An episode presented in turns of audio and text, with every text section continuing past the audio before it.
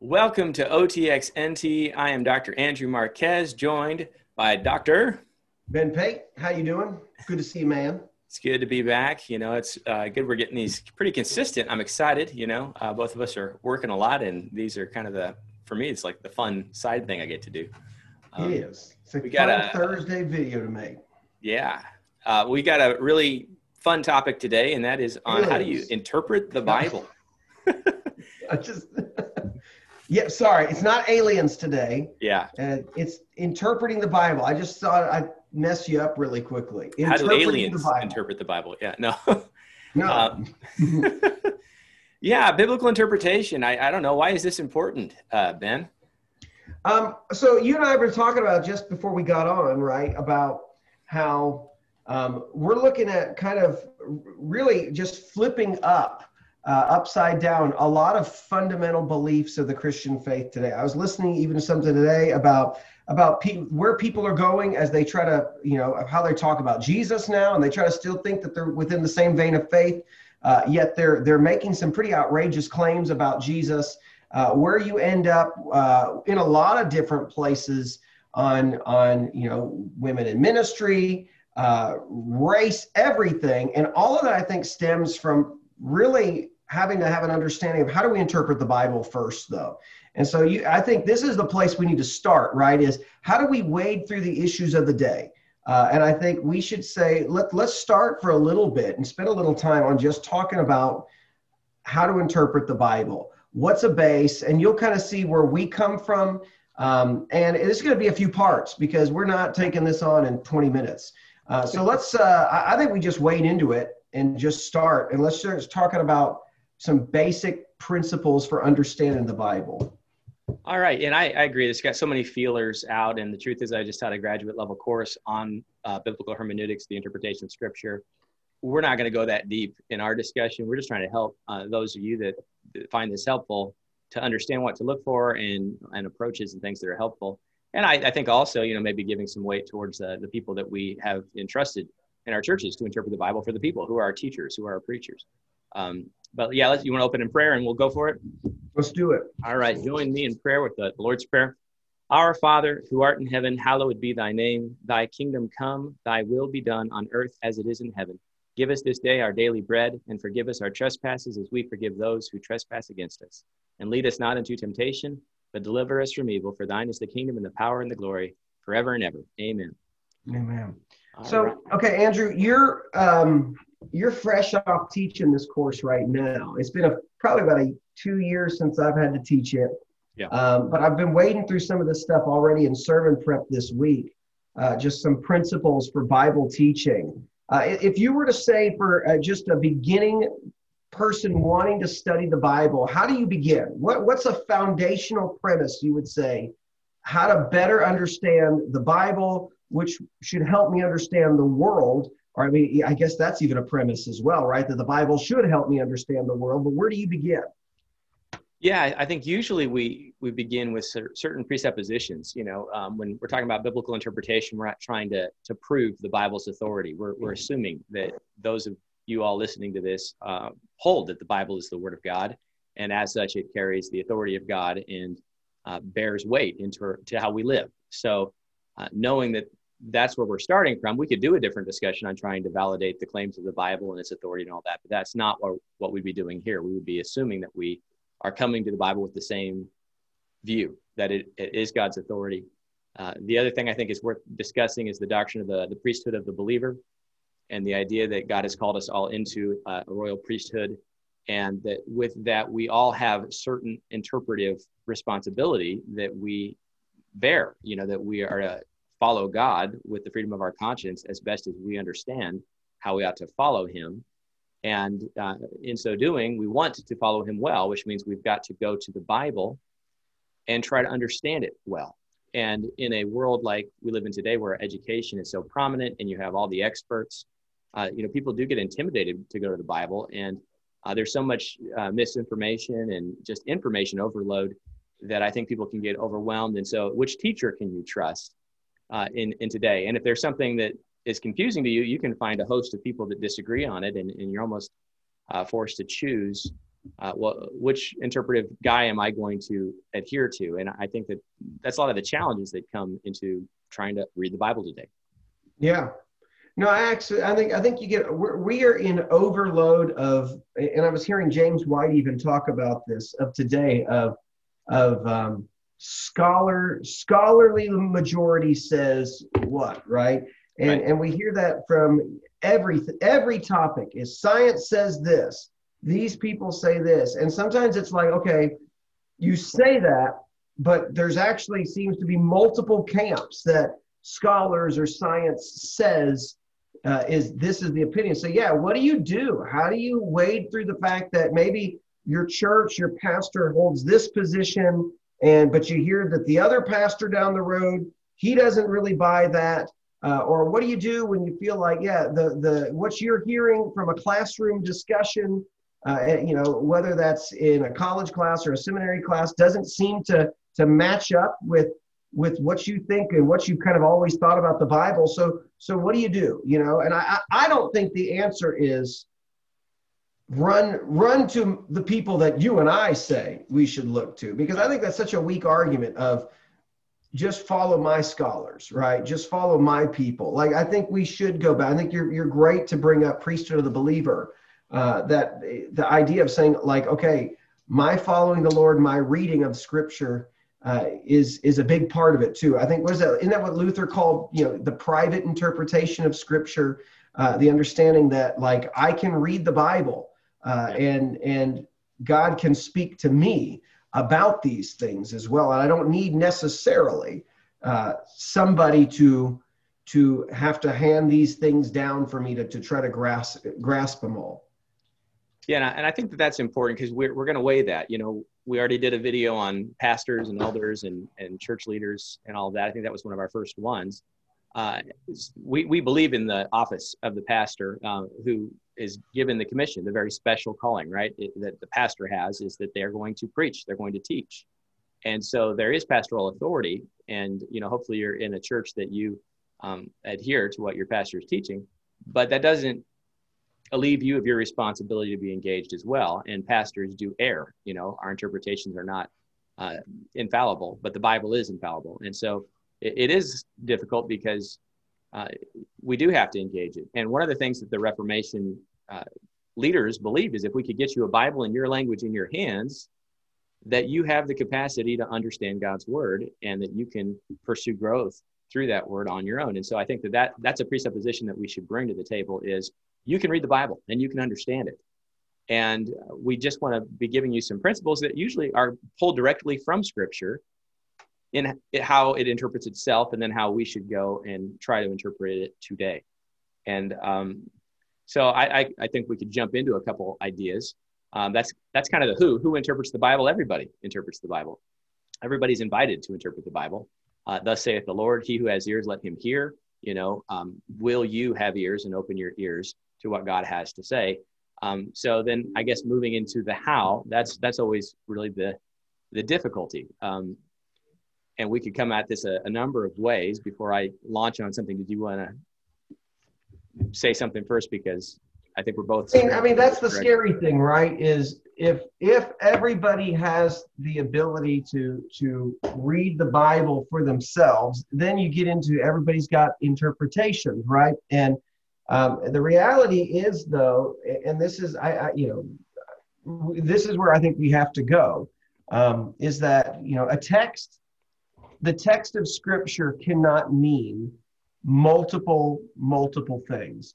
Uh, the idea that we're saying is that private interpretation or your ability to understand does not mean that it's valid for you to say, here's what the text says. And one thing I absolutely hate that growing up in Bible studies, people would say is, I feel that the text is saying this, right?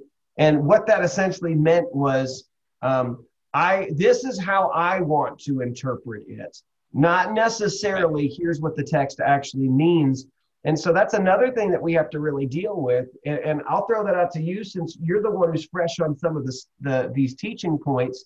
Is can you have multiple meanings behind a text. Uh, you know, or because that's inevitably like, why do we end up with so many interpretations? Why do we end up with so many people? And you got people far out there. How do they get there, right? Um, if, if the text has a singular meaning, how do we get there? Yeah, and I think it's just uh, generally we have to apply some principles to extract what that meaning is, and somewhere we we misapply the principles and we um, end up with different uh, meanings. It's not that everyone says all meanings are valid; it's that we might have a different view of what was uh, lying beneath uh, the text. Um, but you know, there are those that, in some kind of mystical way, think that there's multiple meanings, that there's an ethical meaning, there's a eschatological end of time meaning, there, and, and they'll want to bring in uh, a lot of things and extract a lot of things that aren't in the text. It's really eisegesis. It's reading in what I'm wanting to see here. Um, there's a great book, The Right Doctrines from the Wrong Texts. Uh, and it's a kind of looking at whether the New Testament authors were getting the right doctrines from the wrong Old Testament texts. Uh, I think that that's uh, not what happened, but that's the name of the book. But I think we do that today. We'll, we'll get the doctrine we're looking for from whatever text we wanted to uh, support our case with and it, it, I think to some degree it's an immaturity. You know, when you're challenged on something that you've believed your whole life, your immediate response is to go proof texting to find whatever passage supports my position. And it's not necessarily being done out of a desire to um, humbly say, God, if I'm wrong, correct me. Um, and if I'm in the right, you know, uh, affirm me. It, it's done more in a uh, defense mode. And you don't always do your best work in a defense mode. And so um, that shouldn't be what drives you. You know, careful examination of Scripture uh, in light of Scripture, in light of history, in light of tradition. Uh, these are good guardrails that help us uh, to try to extract the intended meaning. And, and by that, what we're looking at is what was it supposed to mean there and then?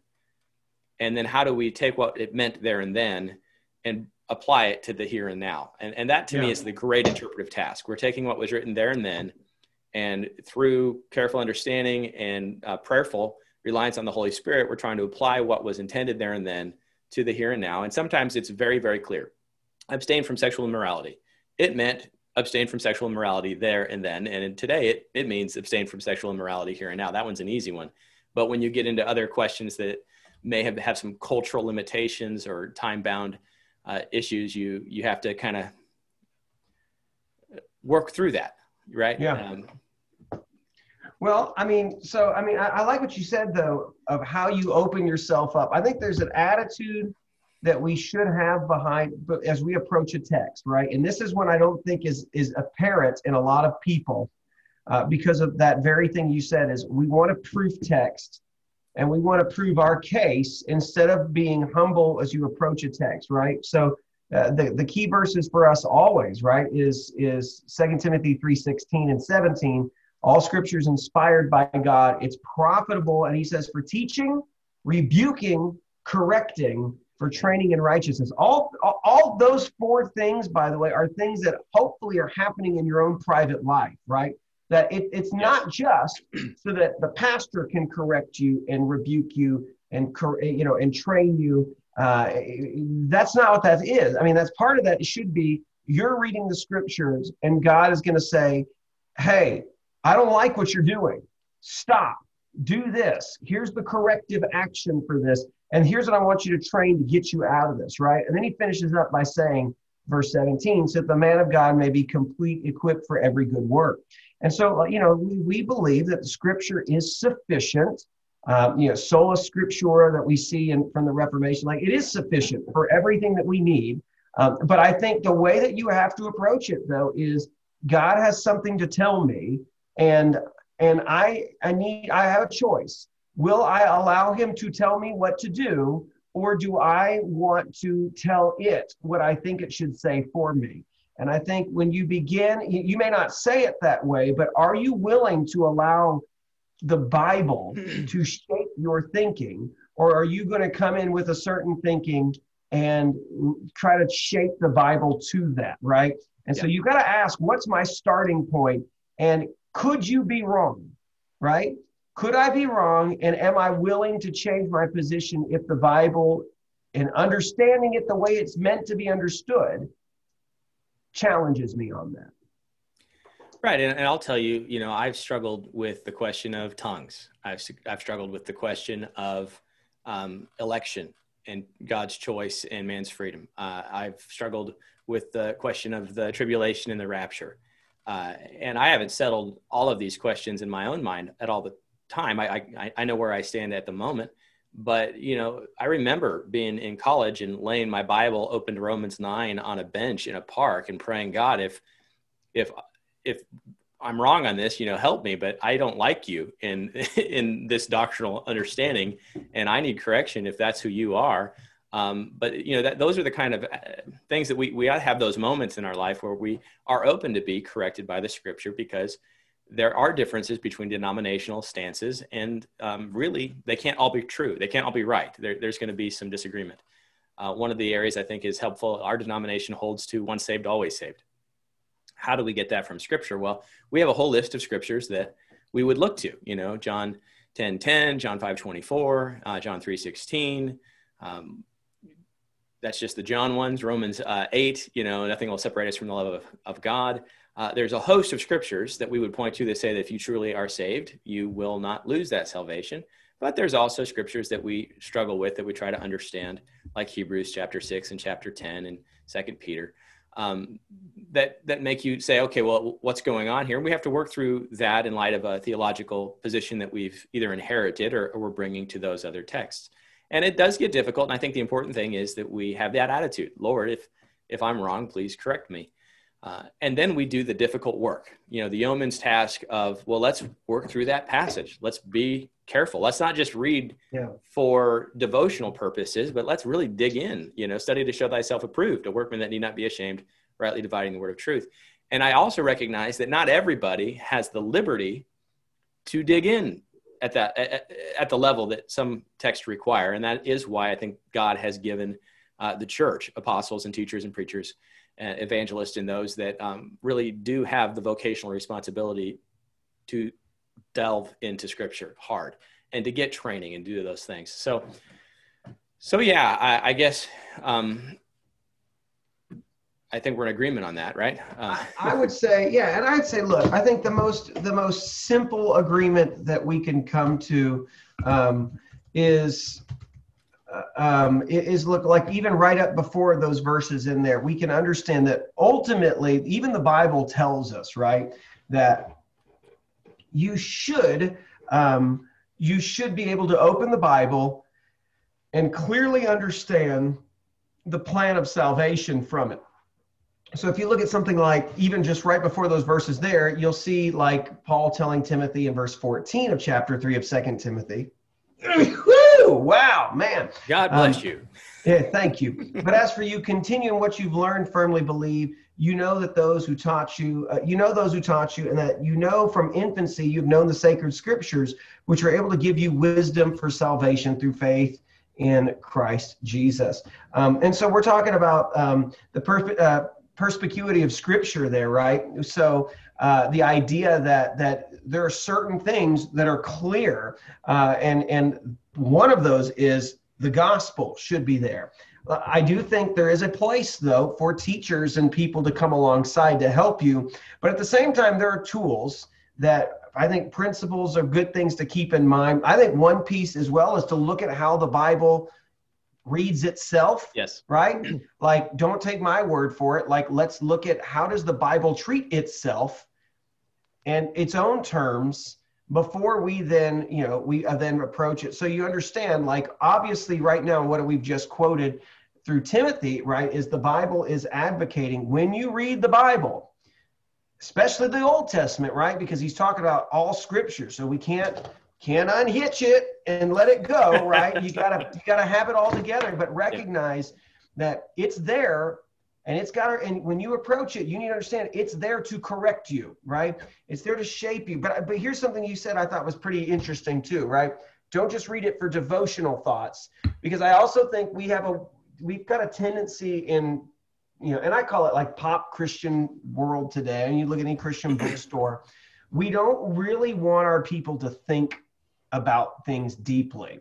We don't really think about theology. You can see that in the way sermons are preached today, too. Um, and I've always heard it say people don't want to be told, people don't need time to think about all that stuff up there. They just need, when they come on Sunday, they need to be told what to do, right? As if most Christians are so stupid that they they can't have they can't handle the, the theological the rich truths of the faith um, they can only handle five points to be a happy husband today right. you know? Um, and and that's not going to shape you at all right? Uh, I, I, think there's no depth or weight to that at all. I think what will is saying god change my heart change my mind.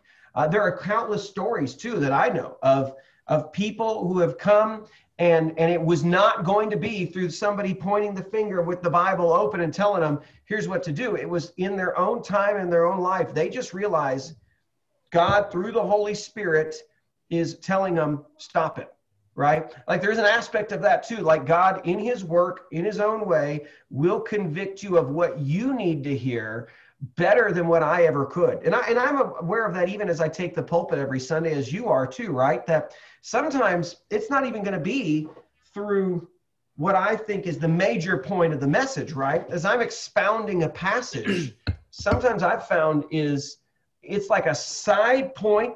It's it's a it's a truth that is contained in scripture that's right there. It's not the thrust of the argument, but it's something that the Holy Spirit says, see that right there?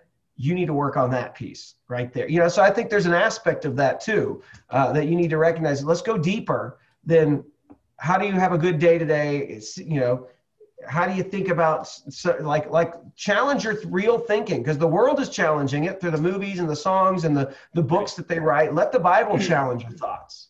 Well, and I think you know generally everything we do on our little OTXNT show is interpretation.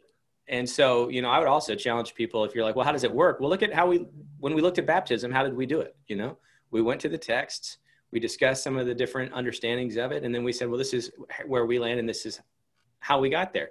And uh, we're, we're providing kind of a blueprint of interpretation on some big topic ideas. Um, but that's, you, you can do that on a lot of the text that you struggle with. But, you know, there's big worldview issues that we're dealing with today. And, uh, and again, I would say that the Bible should not only um, be viewed as the uh, source of God's authority and word, uh, but also as the guide to interpretation. And as you were talking, I was thinking about, you know, look to Jesus. they asked Jesus about marriage and divorce. And he goes and says, well, let's go back to Genesis. Let's look at how God set it up. He created man and woman. Uh, what God has uh, put together, let no man tear asunder. And, and he builds cases from the created order and light of the fall and where we are today. And then he provides uh, an understanding in light of Christ in the new covenant. And, you know, that works when you go to Paul and the questions of uh, ministry and uh, offices and men and women and roles, he'll go back to Genesis. He'll discuss the pre fall state, he'll discuss the results of the fall, and then he'll say, in, in light of the picture of the church and Christ and the new covenant and what we're moving toward with a new creation, this is how we should operate today. And uh, very few times where today it's very popular for someone to say, well, that was just purely a cultural thing. And so we can discard that. Uh, I think when you really dig into the text, you'll find out that the text usually gives you a reason. And the reason, rarely, in my mind, is cultural or time bound. Uh, yeah. Know, a lot of times, will Paul say, I advise all men everywhere to do this, and women likewise. Well, that was a universal appeal at that time. It wasn't isolated to Ephesus we are, we're in Corinth and we say we have no other practices in the churches of God. Well, that's not isolated to Corinth. That's saying that this is how we do it everywhere. And so um, you do see that you have clues in the text. And I would say, you know, always go back to the text. And you're going to be safest if you live in the text. Uh, and so those are some principles. Again, we could go on and on forever, but so but I think I think that's something that we start over the next couple weeks, right? As we begin to say, um, you know, we begin to talk about what are some basic interpretive principles. But I do think what it comes down to today is authority. And the, the first question you have to re- wrestle with is what is my biblical authority, right?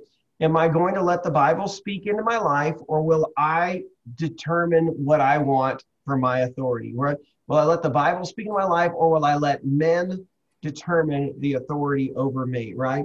And I do think something you bring up too is it's constantly Jesus is having to, you know, he pushes aside the teachers of the day, right? He'll say things like, You have heard it said, right? And he quotes, Love your enemy and love your neighbor, hate your enemy. So they were teaching, love your neighbor, hate your enemy. Right. And then he's going to shove that aside and he's going to go and he's going to teach on something else, right? Or he'll teach from a biblical passage. I think you're right. He will often say, well, what do you say, what does the scriptures teach, right? And so we have to get to that point of does does the does the Bible have authority for me? Um, and because if it does, then we have to say, then how do I best understand it? How do I deal with it? How do I how do I apply it? Some of that applying, though, I think is going to happen from the Holy Spirit working in you, right? I don't think you and I necessarily need to give every point of application that you can think of on something, right? I think some of the times just by knowing a truth, you're going to change the way that you live, the things that you do, because you know the Bible better. Um, but I think it's beginning to say, do I truly believe that the Bible alone has authority for me? Um, and will I will I walk in light of that? Will I begin to try to read the Bible and say, God, change me, um, change my mind? Don't just change my actions, change my heart too. Yeah, I think it's well said, and I just would um, kind of piggyback off of that and say, you know, um, when you read the Bible, if you believe it's God's authority, I would challenge all of you that watch this, look for the application. You know, the Bible is written, and usually you can get into the habit of I read my Bible, I prayed my prayer, and I'm done with my devotion. Um, what does God want you to do about it? You, you should pray and ask God, what should I do about it? And you might have a passage that's not a lot there that you can do pragmatically, but maybe the, the reality is just to praise God for the affirmation of his truth. But there really, usually in every passage of the Bible you read, there's going to be a response the Holy Spirit wants for you to engage in. And I would just uh, encourage you. Um, it, it's not just an intellectual pursuit. And that's the other temptation when you get into interpret, interpretation is I know the right answer. Uh, it, it, should make us more like Christ. And so that is um, just something to that's kind of the end goal of interpretation is how now shall I live, and so that's an important part. But I, I think are we out of time? We're out of time, man. So this is enough for. I think we start basic steps soon. I know we got a holiday coming up. I know we're going to try to hit up St. Yeah. Patrick's Day. Um, but regardless, you know, and this this also tees up, by the way, to uh, having Dr. Rick Mellick on with us to talk about, uh, you know, inspiration and inerrancy and all of that. So I think that'll be something that'll be helpful uh, to add as a supplementary to this conversation. But yeah, let's talk about some basics of interpretation soon. What do I need? What are the tools? Uh, and we can bring out maybe some of the books that I think are helpful that that I think are not too far up there that I think every church person maybe should have as just a guide to, to remind them on how to interpret a little bit. So yeah. You're talking about that's what I got. You ready? A Scofield Study Bible, right? That's what everyone needs on their shelf. Is that? I think I got mine up. it's up there. So. You ready to close right, us out with a blessing? Let's do it. Uh, may the Lord bless you and protect you. May the Lord make his face shine on you and be gracious to you. May the Lord look with favor on you and give you peace. God bless you guys. Thanks for watching. I hope this was helpful today. Take care, everyone.